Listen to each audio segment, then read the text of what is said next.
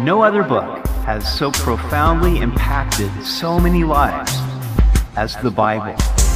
Welcome back to Simply the Bible, the Through the Bible teaching program of Pastor Daryl Zachman of Calvary Chapel, Treasure Valley. We hear so much about which foods you should eat and which you shouldn't eat, and that being said, God had specific dietary instructions for the children of Israel. Why? Because he cared about their health. We hope you'll join us now as Pastor Daryl continues in Leviticus chapter 11 on Simply the Bible. As we go through Leviticus, there are times that we wonder what these laws have to do with us. In many ways, it describes an old system of worship that has been fulfilled in Jesus Christ. Nevertheless, we learn much about the character of God and about right and wrong, light and darkness, and clean and unclean. Today and tomorrow, we look at clean and unclean foods and animals. As Gentiles under the new covenant of grace, we are not under these dietary restrictions. However, God gave these instructions to Israel for at least two good reasons. First, to keep them healthy. Like it or not, what we eat does affect our health. When the Lord delivered the children of Israel out of Egypt, he told them in Exodus 15:26, "If you diligently heed the voice of the Lord your God and do what is right in his sight, give ear to his commandments, and keep all his statutes. I will put none of the diseases on you, which I have brought on the Egyptians, for I am the Lord who heals you. Second, God gave these instructions to Israel to keep them separate. They were to be a special people to the Lord and different from every other nation. Eating kosher would help mark that distinction. God gave dietary instructions that spared Israel from certain food transmitted diseases. They didn't have the knowledge of microorganisms that we have. Today, we know that certain foods that were prohibited to them are problematic, and they can cause diseases in humans if they aren't cooked properly or eaten at the wrong time of the year. History testifies to the wisdom of these instructions. During the time of the bubonic plague in Europe, the Jews so universally escaped the disease that people accused them of killing their Gentile neighbors by poisoning their wells and springs. We may wonder if God really cares about the foods that we eat. He certainly cared about the foods that the Israelites ate. And while we are not under the same laws of clean and unclean foods as they were, we could probably all pay a little closer attention to what we are putting into our bodies. The Apostle Paul tells us that our bodies are the temple of the Holy Spirit. Most of us understand the need to tend to our spiritual health, but do we also see the need to tend to our physical health? As I look around at Christians today, I think many of us could stand to eat less and move more. Regarding what kinds of foods we eat or don't eat, people have diverse and contradictory opinions. But here in the scripture, we have rules established by the one who made us and who made all food. Moreover, he cares about our health. Therefore, while some may want to skip this section of scripture, we will study it because all scripture is inspired by God and profitable for teaching, for rebuke, for correction, and for training in righteousness. We pick it up in Leviticus chapter 11. Now the Lord spoke to Moses and Aaron, saying to them, Speak to the children of Israel, saying, These are the animals which you may eat among all the animals that are on the earth. Among the animals, whatever divides the hoof, having cloven hooves and chewing the cud, that you may eat. God draws a strict line between right and wrong, light and darkness, and clean and unclean. He wants to sharpen our ability to discern these distinctions. He wants us to love what is good and hate what is evil. But in our culture, we are seeing the line being blurred and man's sensitivity being dulled. People dwell in the gray zone of moral relativism. And many are even calling evil good and good evil. But God makes right and wrong very clear to convict us of our sins and drive us to the cross of Jesus Christ for mercy, forgiveness, and healing. Regarding edible animals, God gave a simple rule If they had a divided hoof and chewed the cud, then they could be eaten. Only vegetable eating animals chew the cud. This eliminated the carnivorous animals. Carnivorous animals often feed on carrion, and carrion are often sources of parasites and infectious diseases. Nevertheless, these you shall not eat among those that chew the cud or those that have cloven hooves. The camel, because it chews the cud but does not have cloven hooves, is unclean to you. The rock hyrax, because it chews the cud but does not have cloven hooves, is unclean to you. The hare, because it chews the cud but does not have cloven hooves, is unclean to you. And the swine, though it divides the hoof, having cloven hooves, yet does not chew the cud, is unclean to you. Their flesh you shall not eat, and their carcasses you shall not touch. They are unclean to you. Now, many of these are no problem for me to avoid. I don't really care much if I ever eat a camel, a rock hyrax, or hare. Now, ham, bacon, and pork sausage are another matter. I like my sausage and eggs. And ham and pineapple on my pizza? That's not bad either. But swine is an unclean animal.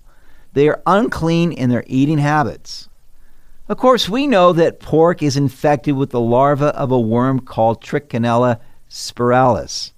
If you eat raw or undercooked pork, you can get trichinosis. Scientists have discovered that animals that are unclean in their feeding are more exposed to parasites, and these can pass from the meat to the human. Therefore, by prohibiting swine, God was simply keeping his people from getting sick. Verse 9 these you may eat of all that are in the water. Whatever is in the water has fins and scales, whether in the seas or in the rivers, that you may eat. But all in the seas or in the rivers that do not have fins and scales, all that move in the water or any living thing which is in the water, they are an abomination to you. They shall be an abomination to you. You shall not eat their flesh, but you shall regard their carcasses as an abomination. Whatever in the water does not have fins or scales, that shall be an abomination to you. The rule for edible seafood was that it needed to have fins and scales. This pretty much eliminates bottom feeding fish off the kosher menu. It also eliminates shellfish, eel, and squid, and even shrimp. We know that you can get shellfish poisoning by eating oysters, clams, scallops, or mussels especially at certain times of the year.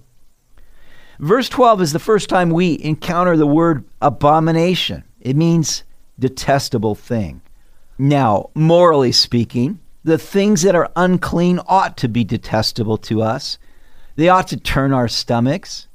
If unclean things were more detestable to us, then we would be less likely to sin by partaking of them.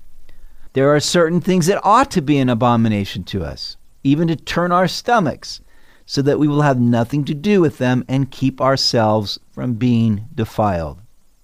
And these you shall regard as an abomination among the birds, and shall not be eaten. They are an abomination. The eagle, the vulture, the buzzard, the kite, and the falcon after its kind, every raven after its kind, the ostrich, the short eared owl, the seagull, and the hawk after its kind, the little owl, the fisher owl, and the screech owl, the white owl, the jackdaw and the carrion vulture, the stork, the heron after its kind, the hoopoe, and the bat.